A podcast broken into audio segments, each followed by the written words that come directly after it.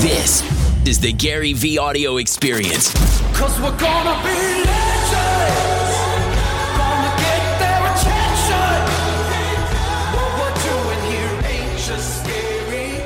It's about You know, I've been thinking a lot lately about this whole journey, about about how entrepreneurship has become something of a of a status and and has been put on a pedestal. I've also been thinking about how scary it is when something becomes cool or interesting and what that creates. And I've been pondering that quite a bit, which is the differences between being an entrepreneur and being a successful entrepreneur. You know, putting the fact that you're a CEO in your Instagram profile doesn't mean that it's what you're going to be able to do for the rest of your life. And what I'm really concerned about is that we have lived at, both in Canada and the US with basically an eight to nine year macro, almost a decade of good economic growth. We just have. You know, obviously there was a crash in the US in 2008 or 9, but if you look at the data, we're probably on the tail end of economic growth. You know, obviously nobody knows, otherwise they would make trillions of dollars. But one of the things that I did want to talk to you guys about today is practicality. I think practicality is stunningly uh, not talked about enough.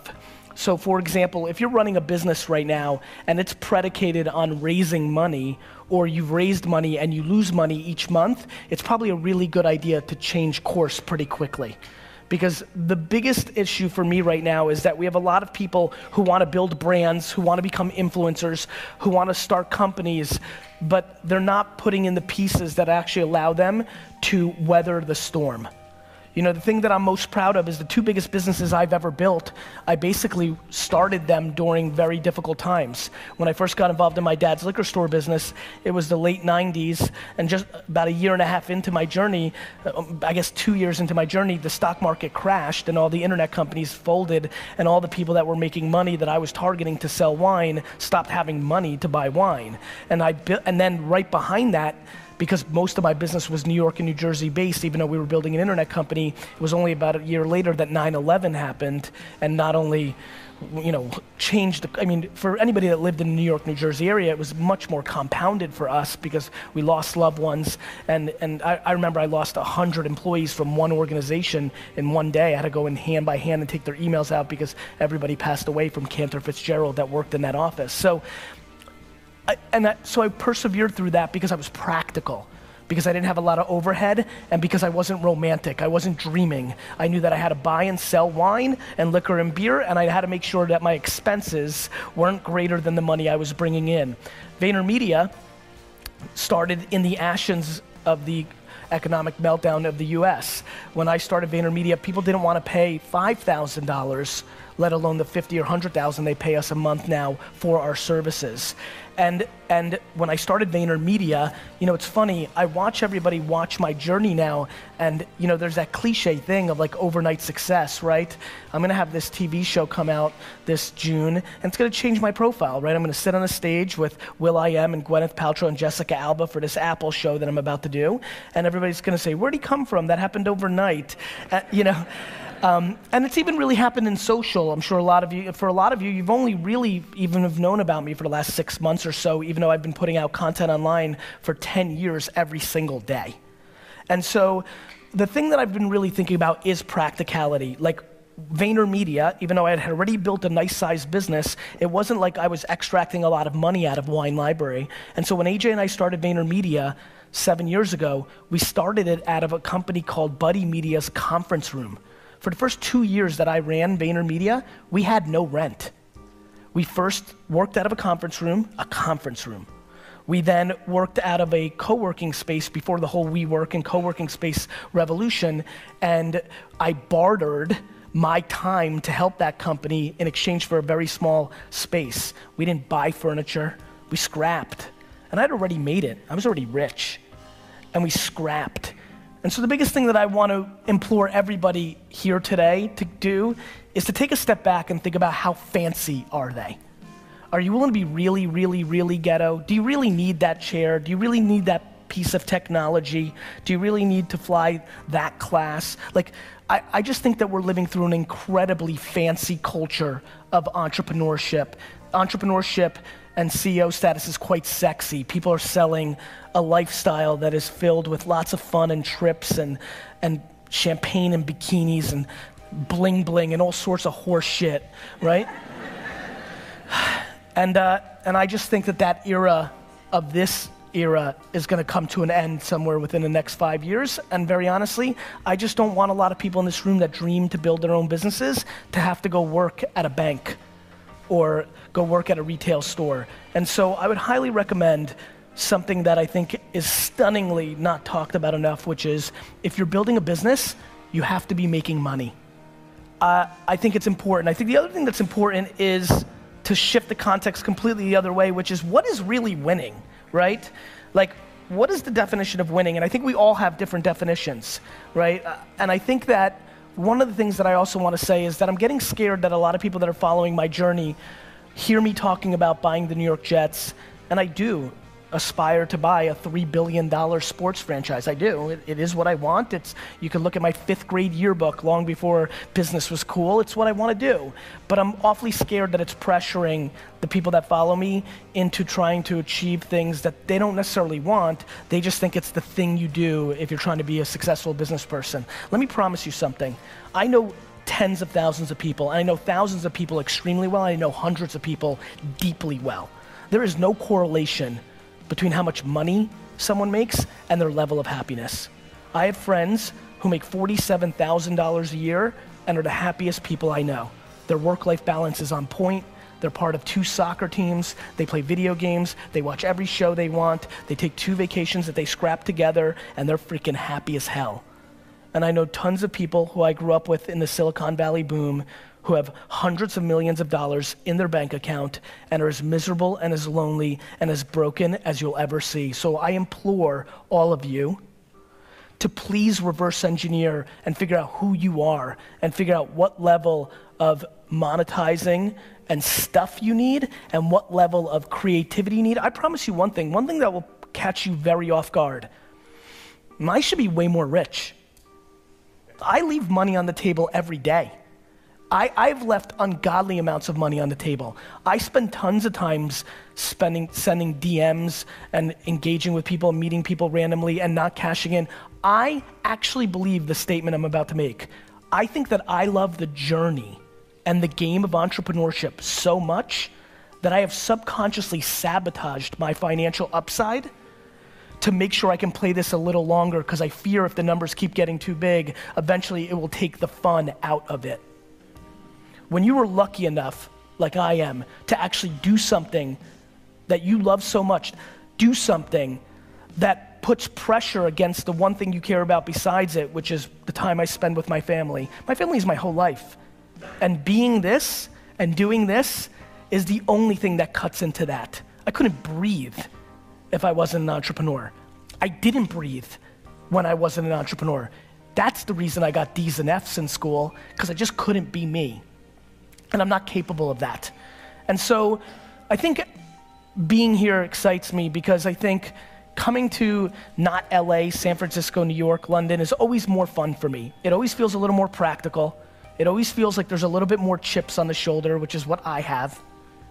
But I want to remind everybody just because you didn't grow up with a trust fund, just because you don't live in Silicon Valley, the market doesn't care. If you're good enough, you will win. And I hope that you don't it's true.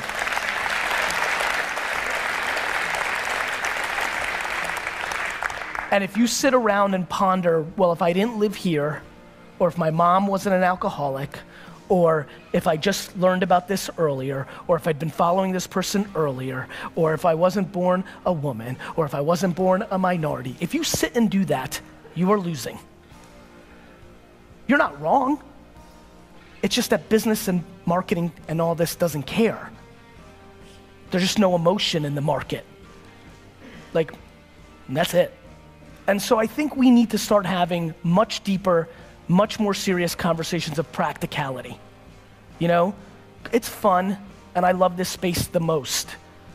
But I loved it long before it was sexy. I loved it long before people wanted to take selfies with me. I loved it long before athletes and celebrities and rappers wanted to be entrepreneurs. I loved it long before that. It was my destiny. It was who I was, it was how I was wired, it was the only thing I knew. That's why the four year old me ripped flowers out of yards and sold it. You don't read about being an entrepreneur at five, six, seven, eight, and nine. I didn't jump on this because it's cool now and it makes me money and girls. I did it because it's all I ever was. And I implore you, if you came here to be an entrepreneur, but this talk allows you to realize you're really an artist or you're really a number three in a company because you bring this level of energy and you don't want to be a number one, because let me promise you something about being a number one. I'm not an entrepreneur, I'm a firefighter. My entire life is taking care of crap, putting out fires. 24 7, 365, my whole life is this is a problem. Fix this, and guess what? When you're the last line of defense, there's no blaming your boss. There's no blaming the logo. There's no blaming the government. It's all my fault. All of it. And so, it's super sexy, but what's not being talked about is the friends and acquaintances I have who've committed suicide in the entrepreneur land the last four years because nobody talks about the downside. Everybody thinks they're gonna be Zucks. Everybody thinks they're gonna build Snapchat. Go look at the data. The data shows that the far majority of this room will not succeed, not even close to building an actual business. And I don't come here to be somber. I come here to remind you that there's only one thing you can do. The only thing you can do that can trump the moment mommy and daddy had sex to make you. The only thing that can trump that, the only thing that can trump your DNA, the only thing that is controllable, if you want it, if you want this, is work. And by the way, I don't know if you guys have noticed, I've stopped even, and it's funny given the name of the conference, I've started, I've started using the word work more than the word hustle, just because I want everybody to understand what we're really talking about here. If you've got a big mouth, and a lot of you do here, search the hashtag, and a lot of you say CEO, founder, owner. I call that big mouth. If you've got the audacity to do it, and and so many of you've heard this from me, when I audit you, and I do, because I'm curious, it's how I learn. People talk a big game. I especially love when somebody hits me up on social, like Gary Vee, you're gonna buy the Jets, I'm gonna buy the Rams, you know? you know, everybody's buying a sports team. And I love, and I love to look at what that person does. And and then I'll DM that person and be like, yo, bro, nobody, nobody, unless they were a trust fund baby, ever bought the Rams when they go skiing for a week when they're 24. nobody you know, nobody you know, nobody you know has become successful outside of it being given to them from their family. Nobody you know has actually created success without working their face off. It doesn't exist. So you can sit and talk about luck, and you can sit and talk about this, that, or the other thing, but I promise you, the only controllable thing you have is your work ethic. So, going back to the beginning of my talk, you need to deploy serious, serious self awareness and figure out who you are. I implore you to start matching your work ethic and your actions to your mouth.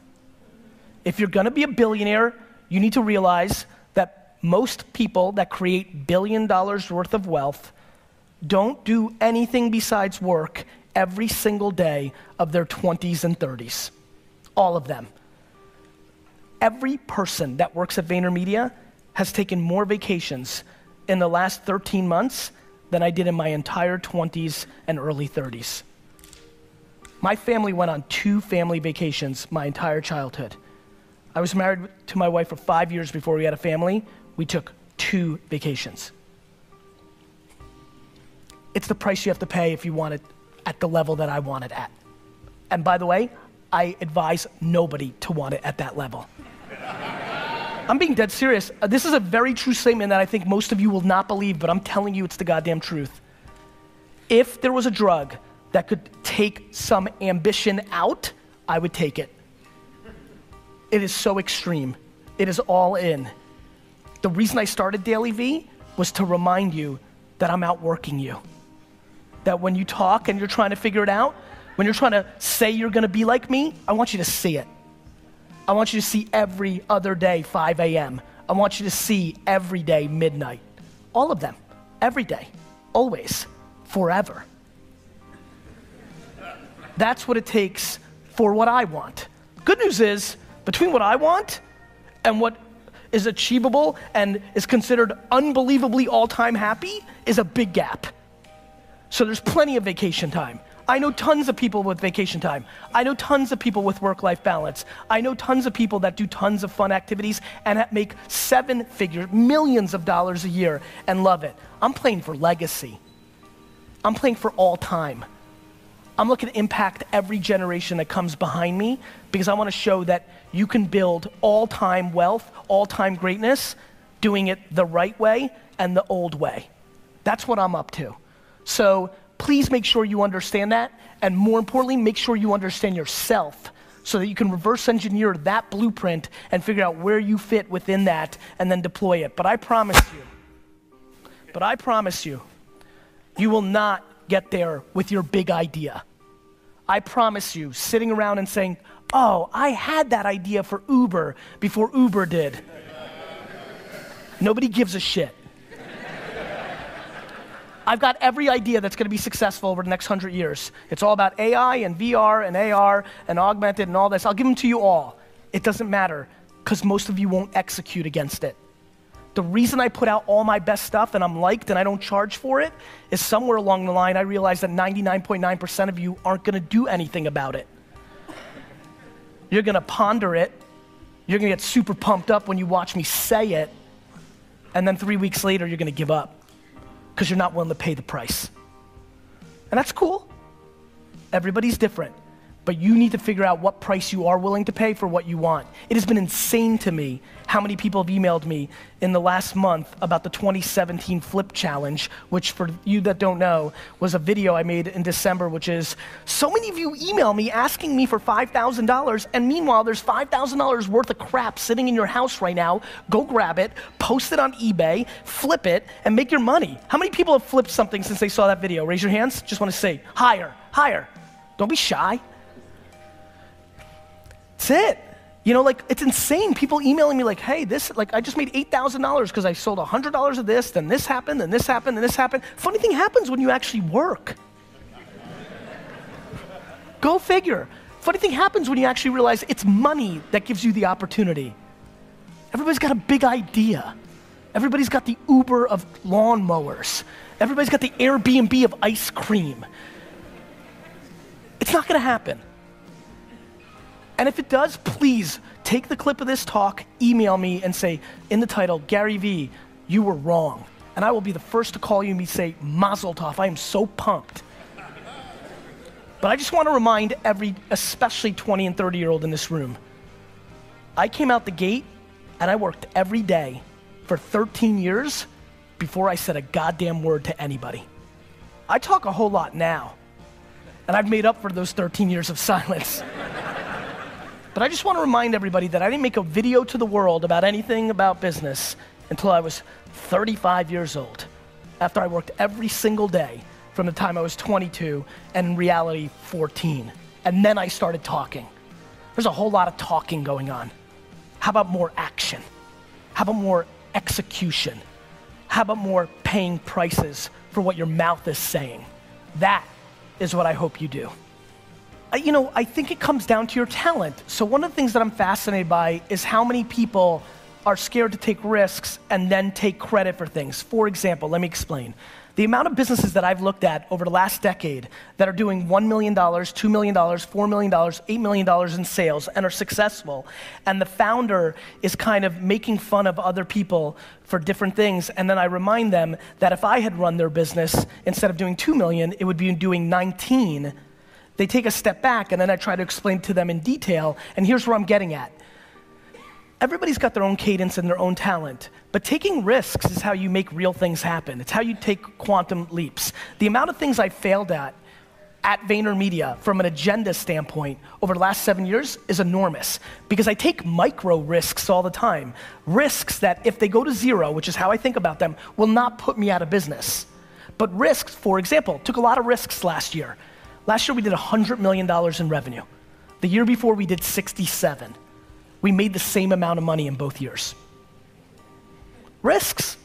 Lost $33 million of profit against that gross, you know, probably left six, seven million dollars in profit on the table because I took risks. The good news is one of those risks is probably gonna make me 50 more in revenue in three years. So I think risks are imperative, and I wanna remind the people here who are conservative, you know, that's great. And if you're at the number that you wanna be at, great. The one thing I would say is the biggest fear I have for people that don't take risks is that your competitors might, and then you're in trouble. So a lot of people think it's insular, but it's not. I'm about to teach you more. I'm about to teach you more about selling and marketing right this second than anything you'll learn in any school ever. Thank you. Tell me. When you give with expectation in return, you lose. VR is the only platform that exists that I know of that has the potential to arbitrage out the internet itself. Right? So like if you if you really think about it, if you super VR'd out. He's a uh, VR guy, yeah, definitely. Well, he, he's right, and and but here's where here's where some of the VR friends that I have aren't as happy with me. I just think it's a good 15 to 25 years away because it's massive consumer behavior. It reminds me so much of the internet 92, right? We're still in 2017, right? We're talking about 25 years later, and still only 30%, 15% of stuff is bought online. But when you think about what VR actually is, which is you put contact, you know, at scale, you put contact lenses in your eyes and you live. You live. You know, you're just living. And it's really no different than the way you're living through your phone right now. Think about how much you go to your phone and how much you watch other people go to their phone. We're living already in VR. It's called this. It gets crazy different when you put it over your eyes and it all feels that way. And so the stuff I've been playing with is so intense I, the first time I took off a very substantially strong, ahead of its time VR set a year or so ago, I'll never forget what I said, which really caught me off guard because it was just a very natural reaction. I took it off, it was super HD. The audio, because sound is a big issue, was on point. It was, it's, the kids that were doing it reminded me much more of the internet kids that I grew up with, which is straight nerds you know, not like business guys now that want to be in it because it's cool, right? And I just remember taking off the headset and I said, Holy crap, why would anybody ever take this off? And then I was like, then I took a step back and said, oh man, like, huh. So I think what's, what's, what's, what's in it for musicians, the same thing that's in it for everybody. Like, production companies are gonna pop up, produce experiences, and it's going to be the same thing we just saw with the internet. Somebody will be the Amazon and somebody will be the YouTube. It's the complete reset of opportunity. Some of the incumbents from the internet age will do a good job. Maybe YouTube does a good job and stays as an entertainment platform. Maybe two kids here create the next YouTube in that environment. But the stakes are very high, and I will tell you, a lot of people in this room will be very scared of it because their children will live in a world where they never have to physically move anywhere and that's going to change our world. But I do think it's much further away than people think, um, and so we'll see. Awesome. Cool. Yeah, and hopefully there'll be some VR that helps people move, right? You can run like you're running the Boston Marathon Yeah, in but I, but, Chicago. I, but I think we as humans always like worry about that stuff. Like like everyone's talking about exercise and fat. Like we're healthier than ever. We, just because we're in our phone all the time or play video games all the time, we're not talking about the fact that we eat so much better. We're not talking about that so many people work out every single day now. Like, any, who's over 40 years old? Raise your hands. Great, good amount. Remember, nobody was healthy 20 years ago. like nobody. Everybody ate Doritos and drank and drank soda, and nobody went to the gym. So we're taking things in micro too much, like, oh, we got to get people healthier. We're the healthiest we've ever been, and it is not even close. And just because we're in the phone instead of on a television and on Nintendo, doesn't mean we're less healthy.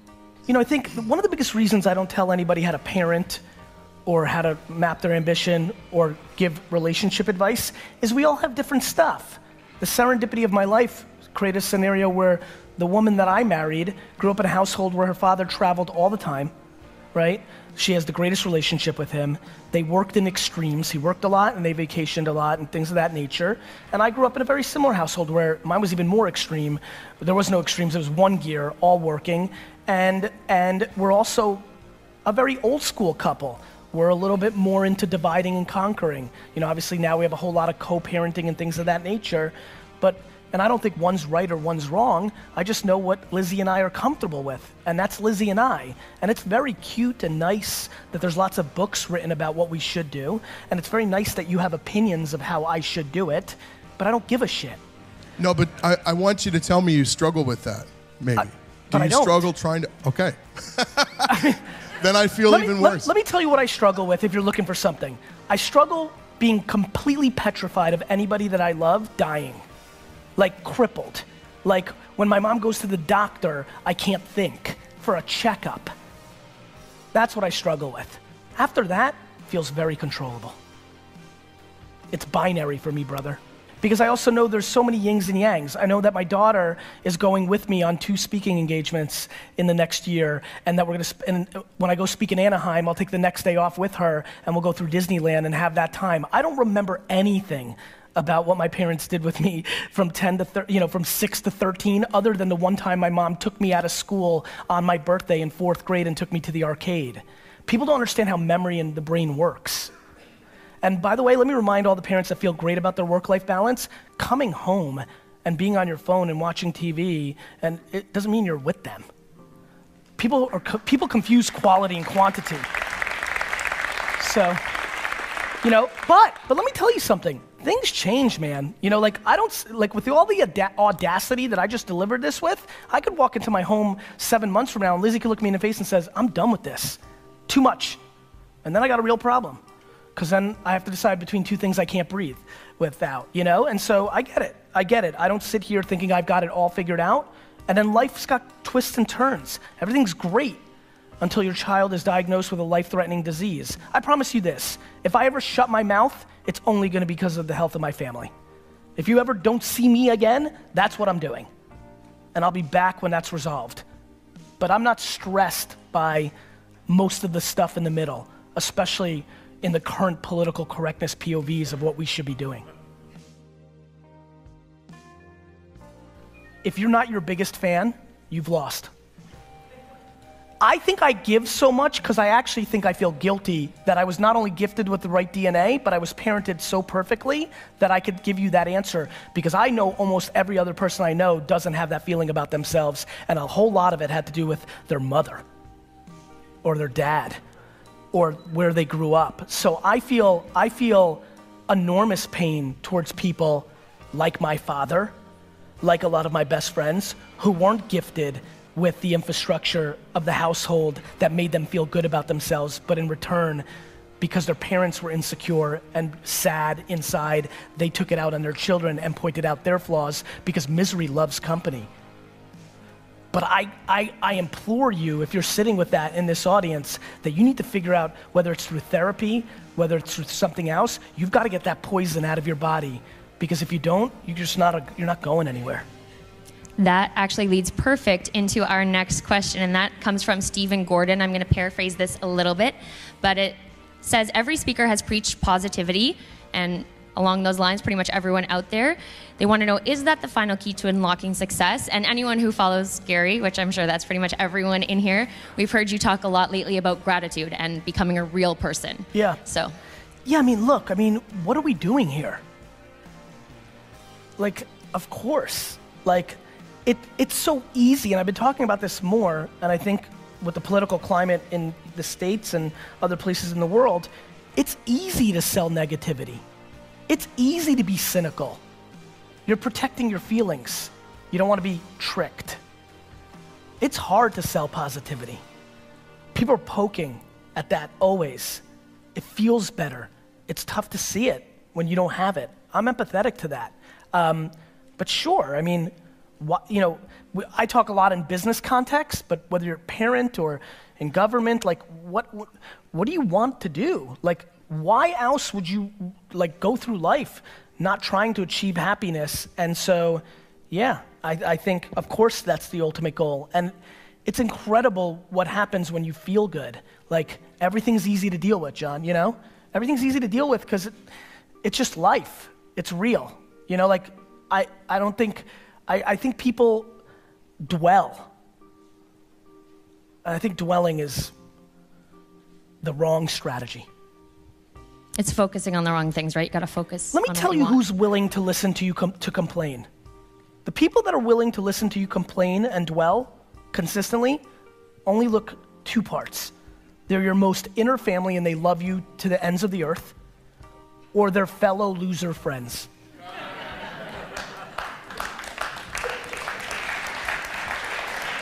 Okay, awesome. Let's go over to uh, let's give some love to the sides over here. Let's get a audience question. Uh, over here somewhere. She's a righty. Hey, Hi, Gary. Um, I know you tell us in your videos, go in all in, all in on your strengths, all chips in on your strengths. Don't focus on your weaknesses. Um, what have you seen though from students at VaynerMedia, students with internships? Um, what are their weaknesses or what's missing from those students and from those people that are asking for that experience from you? Um, not so that I can work on it, but just, just so that I know what people like you value and what you need. I think everybody has different strengths and weaknesses. I break things up into black and white and gray, EQ and IQ. I think those are the two pillars that I kind of look at when I look at somebody. And some people have hard skills out their ass, right? They can do everything, but they don't know how to interact with the other boys and girls, and that ultimately tumbles them, right? Then, so the reason I started talking about something called the honey empire is that's what I want everybody at Vayner to know. In the beginning, I valued honey more. That's why I call it honey empire. So if you were a good person and you could get along with everybody else, you worked at Vayner for quite a while because that was what I valued. We're now seven.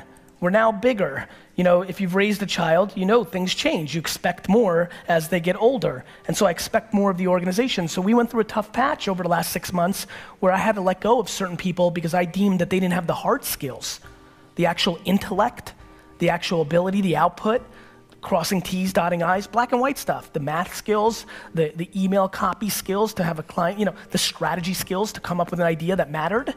And it was very shocking to our company, and a lot of feelings got hurt. But it's the right thing to do because meritocracy matters. If you don't do that, the winning players leave. And so I think most people fall in one of two categories. They're, they're short in one of the two, and if they have both, they'll go on to win. And if they have neither, they're in really deep shit. Yeah, ultimately you need both, but I feel like a lot of businesses say, oh, it's all about the personality, it's all about the EQ, it's all about those things. Uh, obviously, you say you're a DNF student, you're able to build your own empire, but showing up somewhere and saying you have no skills, but you have lots of EQ, not going to get you very Businesses far. don't hire on that. They, nobody hires on that. That's why my businesses grow so fast. I actually do hire on that at first, so creates a cultural foundation that allows me to then do my thing. But most, no business does that. Like this many businesses do that. They only hire on skills. They only hire on resume. They don't do what I do when my the, Alex DeSimone's Uber driver's like, I want a job. We're like, okay, you know. If Pedro offered me some Jets memorabilia, he'd have a job too. So, you know, so I think that, uh, yeah, I'll be sure to find you some Jets memorabilia. I, I think you have to reverse engineer the person that you're selling to, right? I think that people that know me should speak to their EQ qualities because they know I over index on that. But you shouldn't be mad at a company that clearly points to the fact that they hire on skill and IQ. They want you to have a piece of paper from a bullcrap university that says you can do this thing, and don't be mad at them. That's what they want. And yes, you know, it's not any, you know, I think you're very clear minded, but I don't feel bad for people who are like, but they said, it doesn't matter. It's up to you to dissect and decode what people say. Everything on you, everything's your fault. You want to really win in life? You want to get real happy? You know why I'm really happy? Because I think everything's my fault. That If I don't like it, I can change. President of the United States, I don't like it, I can move. Like, what's everybody's problem? Adjust. I mean that. Me, I'm, I'm, I'm meaning, meaning I don't have to agree with his politics. I'm just saying that you're in charge, and we are just not historically contextualized. I'd be, I'm much happier to deal through, you know, you know, political toughness or, or economic downturn, much cooler to deal with than the Black Plague. No, really. I mean, like, somebody dealt with the Black Plague. Like, you have relatives that died from the Black I mean, I know it's funny, but it's true. And, like, you know, so I mean, I don't know. I just don't know how to complain. I always think somebody has it worse. And if somebody has it worse, you need to shut up. I'm always testing, like everything I do is always learning behavior, right? To me, it was when I decided that Instagram was disproportionately getting the attention, I wanted to understand what was the right cadence to create notification turn on and how do I bring value in return for it and what's the right value prop of returning it. And then I saw that it, a lot of people were posting, but was that bringing value to the community, which is why I shifted it to Five Minute Club. And then I realized like neither was really bringing value, but the 60 Second Club brought a sense of urgency and fun to people, like tens of thousands of them. So I said, let's switch it back. Those are just micro, micro tactics in me learning things that could eventually help clients, could help Wine Library, and just I'm an entrepreneur, right? So the end goal is to be on the journey of entrepreneurship. I'm a risk taker. I like doing different things. I don't like settling for the same old thing. And so those are those are just tactics of trying to learn different platforms and capabilities and trying to understand the learnings from the behavior of people reacting to it. There's no really end goal. Like, is there an end goal that in one year through this through No, these channels? no, wanna I have zero micro end goals like that. Zero, zero. I never, ever, ever think. I've never said that in one year. You know, I don't have that goal. I have one macro goal, which is to to uh, to to feel like I left it on the field. Is probably the best way I could put it. I just, you know, I'm sure all of us have different versions of this. I just have this feeling. You know, it's it's like moth to the light, right? I couldn't even really explain it. It's why I'm so comfortable in it because it's been there long before this. 20 years before the internet, it was there. Do you know what I mean? Like, it's just always been there. I don't know why every single weekend, instead of playing with my friends, I wanted to make my friends work with me and wash cars. I mean, my poor friends that are now coming out of the woodworks, I forgot how many of them I made do things. I don't talk about the shoveling snow and the car wash business and the miniature golf course I built in my friend's backyard. Like, you know, I don't talk about those things often, but it's, you know, you know, it's just who I am. It's, it's you know, the same way, peop- way people need to sing, or the same way people like need to cook every night. You just need to cook. Like you don't even, you can't, you know. I just need to business. I have the right balance of wanting to give back and a lot of selfishness to have the attention, and it works in my favor.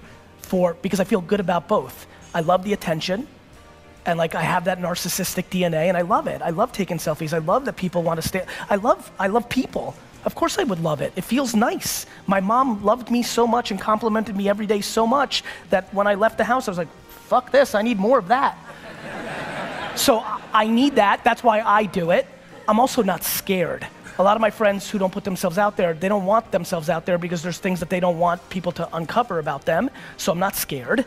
That happens. And it feels really good getting a hundred emails a day from people whose lives are way better because they stumbled on some of your videos. And that's something that my quiet friends who don't need that, who just need to build and do their business, they don't have that feeling. So when my friends who tell me, my God, if you put this energy into your full time, like if people knew, like my friends will say things like, if people knew that Gary Vee was your side hustle, like if people knew like how much you're actually still, if you actually took all that time and energy and put into your business, you wouldn't be doing 100 million, you'd be doing 200 million. And I always reply with the same thing. I'm like, yeah, but my legacy's way better than yours. You know, and so you probably know this after the exit of your business. It's crazy what, like, money after a while, just like, I don't know, like, how much do you need? Like, what, like, I don't know, like, I don't buy shit. Like, I don't need stuff. Like, I don't judge other people's stuff, and I definitely don't care how I'm being judged. Hey, podcast listeners, uh, big ups. I'm putting on my Gary Vaynerchuk CEO of Vayner Media hat right now, not the Gary Vee that all of you love so much, or at least are curious of, or actually are starting to hate. I, I have no idea how you feel, but I love you. Nonetheless, uh, we're a year into it, uh, not even really, but one of the most exciting things that Vayner Media sells, besides the million dollar scopes for the biggest brands in the world, is this concept of 4Ds. Do I have a URL for this as I'm doing this? Is it can can you figure it out while I'm yapping? D Rock. Anyway, 4Ds, Daily Digital Deep Dive, a consulting product from VaynerMedia that has crushed uh, for us and has had a huge impact. I just came back from Agent 2021. I know this is a post uh, announcement for the podcast, but I'm going to run this for a while. So that was in January if you're listening in May, um, but I know it's February right now. Nonetheless. Um, uh, a $10,000 immersion day where you come in and you learn from our creative team, our media team, our consulting strategy team, like just a complete get in here, kind of like Disney and Zappos does. Have your company pay for a $10,000 consulting strategy day here in New York City. We're also now doing it in London. Details are on VaynerMedia's site, VaynerMedia.com slash 4Ds slash services slash 4Ds. Can you create a Gary Vee's? Create a Gary Vee for me. Ga- n- Medium.com slash 40. I just tried it. I think Hold on, everyone. Stick with me here. D Rock's going. If not, I'm going to create a Gary Vee. Great. VaynerMedia.com slash 4DS, right? VaynerMedia.com slash 4DS, the 4Ds, the daily digital deep dive. It is changing small and medium sized businesses' worlds. Go on the website to get the dates or go to Gary Vaynerchuk's website, GaryVaynerchuk.com, and go to events and see it there. I'm in there for an hour doing kind of my one-on-one Q&A, personal, fix your business, grow your business, expand your business session. It has exploded. I am now completely confident in this product. At first I was like, oh, 10,000, can we make it worth it? Hearing the ridiculous stories of I came to your 4Ds and was doing 280,000. Now we're doing 2.2 million. To be very frank, I'm thinking about raising the price. I want to make sure the podcast world knows about it. VaynerMedia.com slash 4DS or GaryVaynerchuk.com. Hit the events tab. Come and check out the 4Ds. I'd love to see you in New York or London. Go see the dates, sign up. This will change your business. See ya.